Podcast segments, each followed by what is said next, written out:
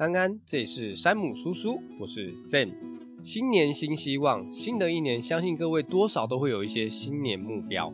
我们在设定目标的时候，都会觉得热血沸腾，想说我今年一定要完成什么事。但是每次在回顾过去一年到底在干嘛的时候，却又发现设定的目标好像都没有办法达成。举例来说，像是想要攻顶玉山，哎，结果变成攻顶象山；想要去北欧看极光，结果变成去北头看星光；哎，甚至是想要减肥，结果就越减越肥。因为想要减肥的人都会说，吃饱了才有力气减肥，但实际上吃饱了之后，你只会想要耍废而已。总之，脑袋想的跟实际做的总是不一样，目标一拖再拖，一延再延，怎么会这样呢？各位有没有想过，为什么自己总是摆脱不了拖延的坏习惯？今天就要来分享我们拖延的原因，以及该如何改善拖延的问题哦。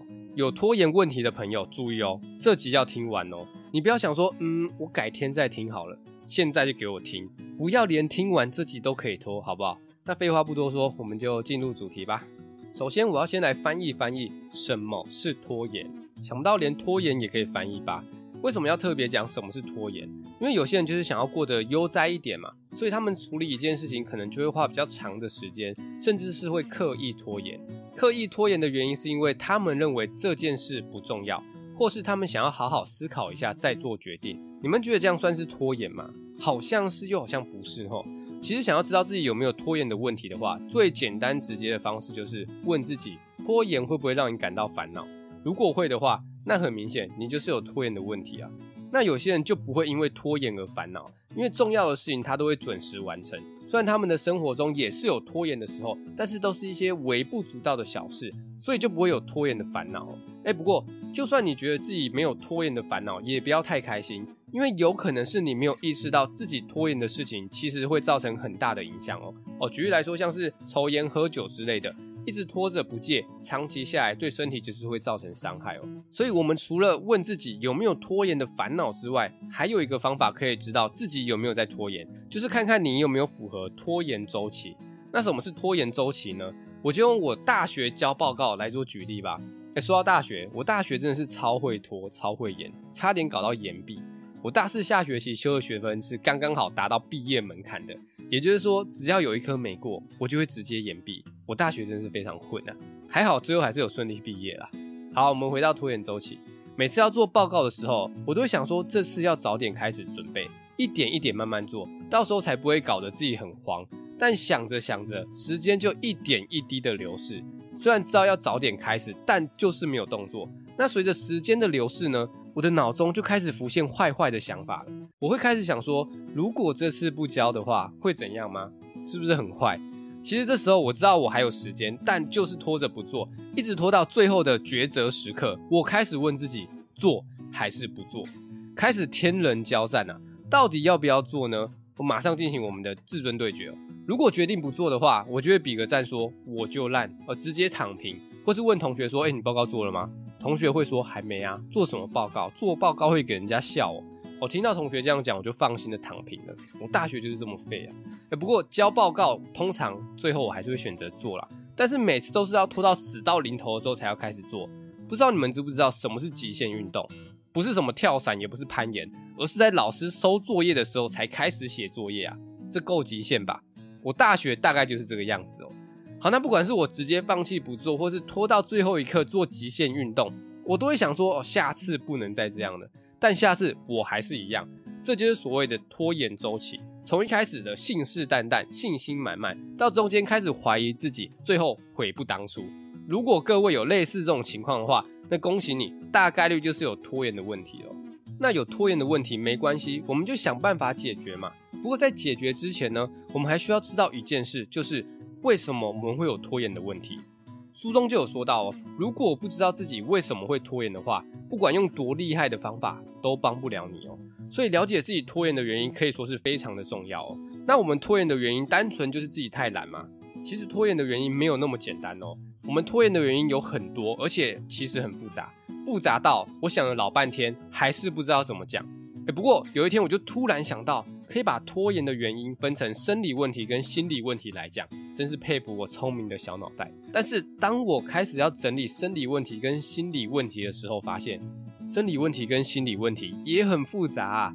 于是我就放弃了生理问题哦，只跟各位分享心理的问题。生理的问题我就简单的跟各位讲一下就好了。生理的问题就是执行功能失调、忧郁症、焦虑症、强迫症、注意力缺失症以及睡眠不足。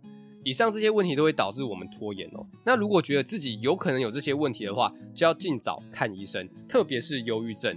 因为有证据显示，忧郁症可能会永久的改变我们大脑的某些结构，那这个改变是不可逆的，所以拖越久，对我们的大脑结构损失就越大哦。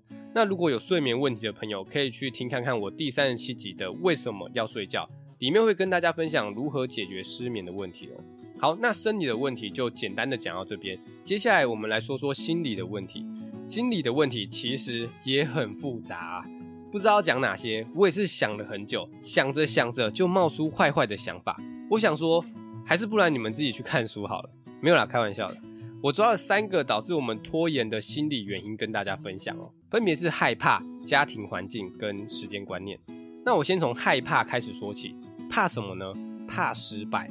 很多拖延者会害怕别人发现自己的不足，害怕自己就算尽力了，结果还是不好。害怕自己达不到标准，害怕自己失败，于是就会用拖延来让自己保持完美哦。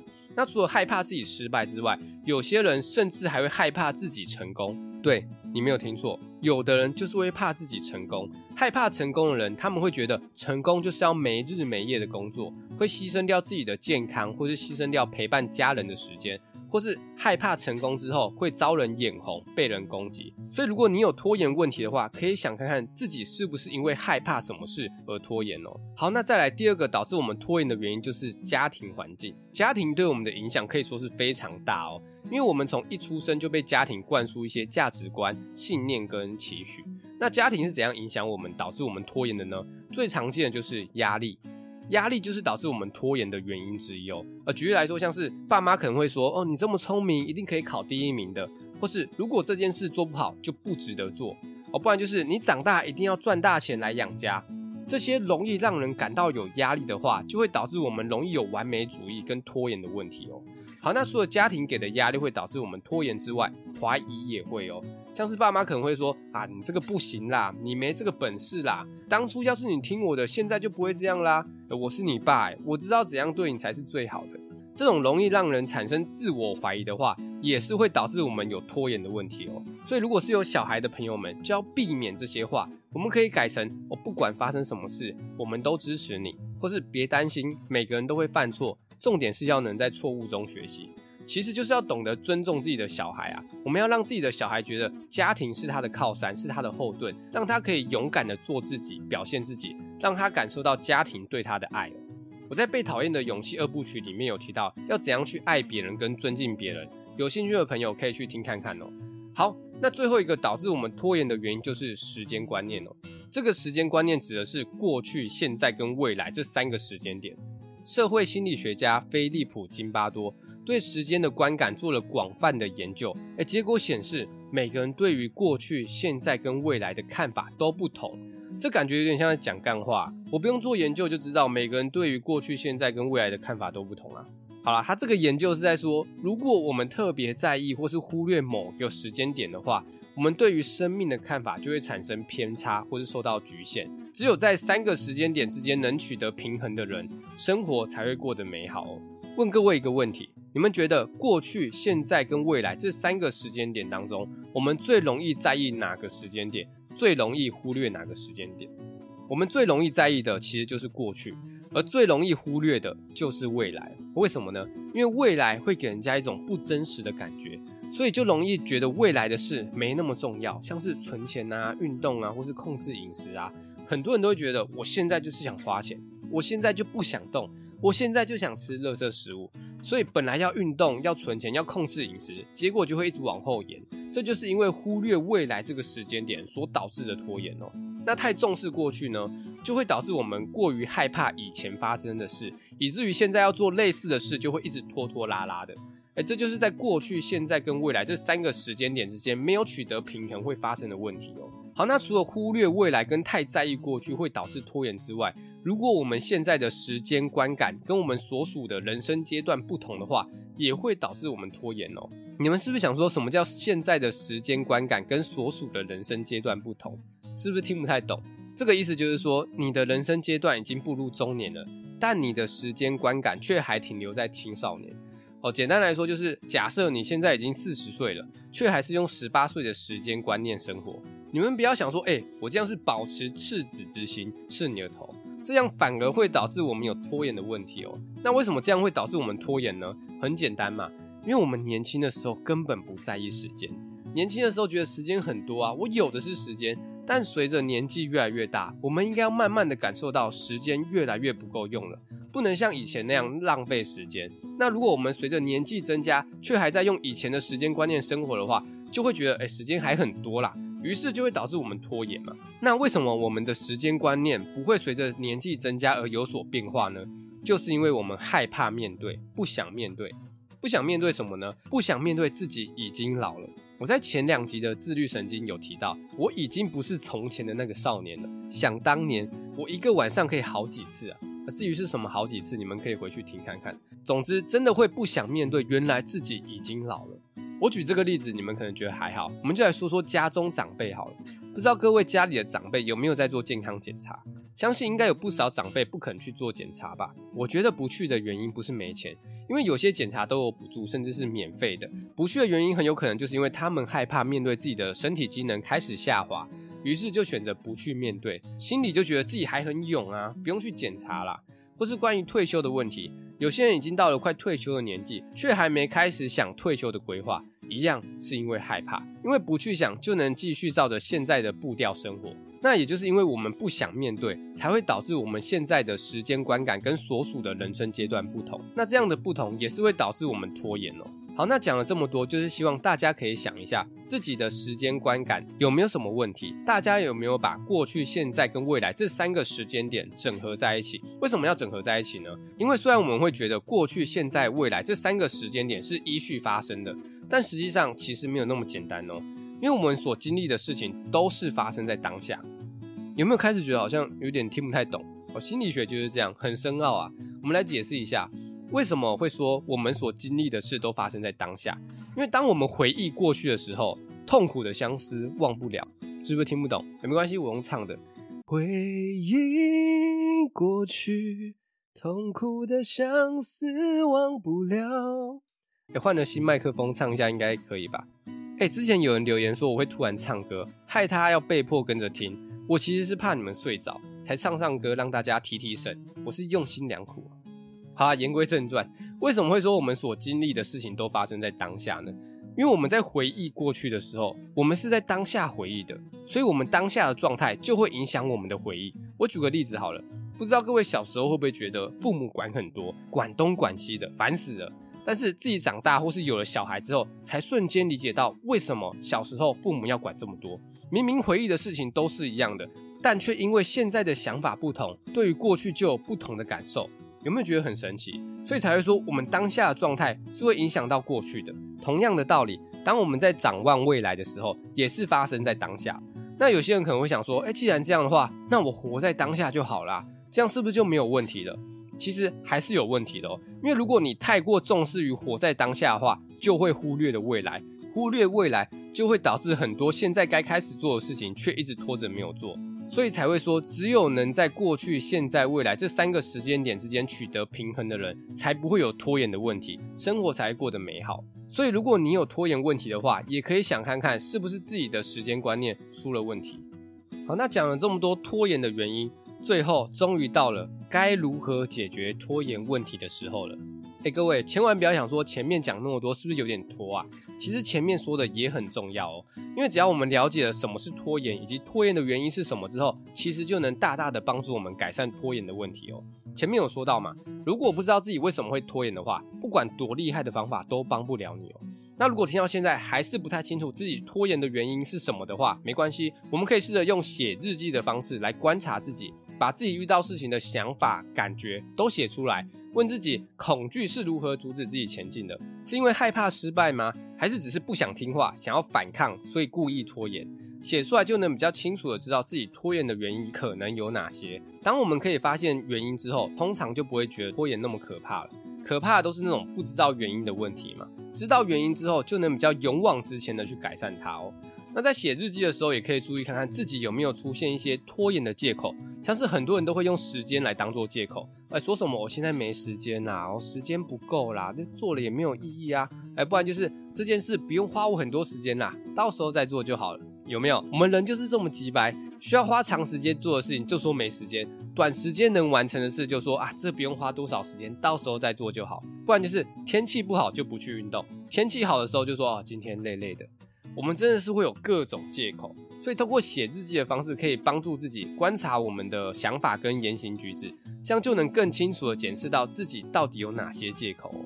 那知道自己有哪些借口之后呢，千万不要批评自己，因为当我们想要做一件困难的事情的时候，我们的大脑就会想要保护自己，让自己拖着不做。所以这时候批评自己只会让自己更有压力，那压力就是会导致我们拖延的原因嘛。那这时候呢，我们应该要做的是鼓励自己，我们可以告诉自己，虽然现在时机不好，但我还是要试试看；或是虽然累了，但我还是可以做个十分钟的运动之类的，用鼓励代替批评哦。好，那当我们下定决心开始要行动之前呢，我们还需要有一个清楚、具体而且符合实际的目标哦。特别是清楚具体这个部分哦。举例来说，有些人的新年目标是想要好好重整自己的生活，就这样。啊，要怎样重整呢？不知道。这种模糊的目标就很容易导致自己拖延。所以在设定目标的时候，我们应该要清楚具体的指出要怎样好好重整自己的生活，像是先好好整理自己的客厅、房间、办公室，或是开始培养阅读习惯等等的具体作为哦。作者就有说，他自己当时在写这本书的时候，也遇过目标不够明确而导致拖延的这个问题哦。作者说，他当时设定的目标是写一本关于拖延的书，列出大纲，然后开始写作。他当时觉得这样已经很明确了嘛，每次时间一到，他就会跟自己说：“哎，我要开始写书了。”但却写不出个什么所以然。为什么呢？因为写书这个目标不够明确。后来他就不再想着我要开始写书了，而是想着一次就锁定一个章节。他会开始跟自己说：“今天下午要花两个小时写前言之类的。”像这样设定一个明确、具体、合理的目标，就能减少拖延的问题哦。我自己觉得明确的目标真的很重要。像我在写这篇心得的时候，也遇到拖延的问题，可能是因为这篇心得没这么好写，重点整理起来有点吃力，所以好几次时间到了，我还是继续耍废。我本来都是跟自己说要开工写心得了，后来我就把写心得改成写一个小章节之后，就明显好很多了。我其实怀疑这本书是不是有什么拖延魔咒？作者在写这本书的时候有拖延的问题，我写这篇心得也有拖延的问题。哎，你们听这集会不会也有拖延的问题啊？我听一听就想说，哦，下次再听好了。哎，不要这样啊！希望大家都可以一次听完了，好不好？好，那如果你的目标已经很清楚具体了，还是会有拖延的问题的话，该怎么办呢？不要紧张，我们可以试着做一些规划，当个时间管理大师，提前规划好要做的事，我们就可以比较轻松冷静的去处理哦。不过相信各位应该都知道，提前做一些规划可以帮助我们改善拖延的问题，但有拖延问题的人就是不想做规划啊。怎么会这样呢？因为做规划涉及到未来，他们只想活在当下。他们觉得做规划就是会有压力，就是会限制自己的自由。但我们要知道，做规划不见得会绑住你每天的每个小时，也不要觉得做规划就是要逼自己有效的利用每一分钟，不要给自己太大的压力。我觉得做规划就像存钱记账一样，你有做才能让自己的时间跟金钱更有弹性，有规划才不会不知道自己的时间都花在哪里哦。那在做规划的时候，有一点很重要哦，我们可以试着把大目标分解成小目标。举例来说，假设你的目标是在今天晚上八点整理自己的房间，那我们可以再把这个目标分成：先整理桌子、柜子，再扫地、拖地，最后再换床单。把大目标分解成小目标，也能帮助我们改善拖延的问题哦。好，那如果你的拖延问题已经很严重，影响到你的生活了，这集分享的方法都试过了，还是没用的话，那就可以考虑做看看心理治疗。因为拖延其实有很复杂的心理根源，所以有些人他很难独自解决这个问题哦。那透过心理治疗就可以更清楚地探索自己拖延背后的原因，而且有研究指出，心理治疗对于我们的大脑是有益的，因为在跟治疗师沟通的过程中，就能让我们用新的方式思考，帮助我们重整大脑跟改变大脑，进而解决我们拖延的问题哦。好。那以上就是这本书的重点整理跟分享，最后再帮大家总结一下。总结来说，这本拖延心理学就是在告诉大家，我们拖延的原因其实非常的复杂，没有我们想象的那么简单。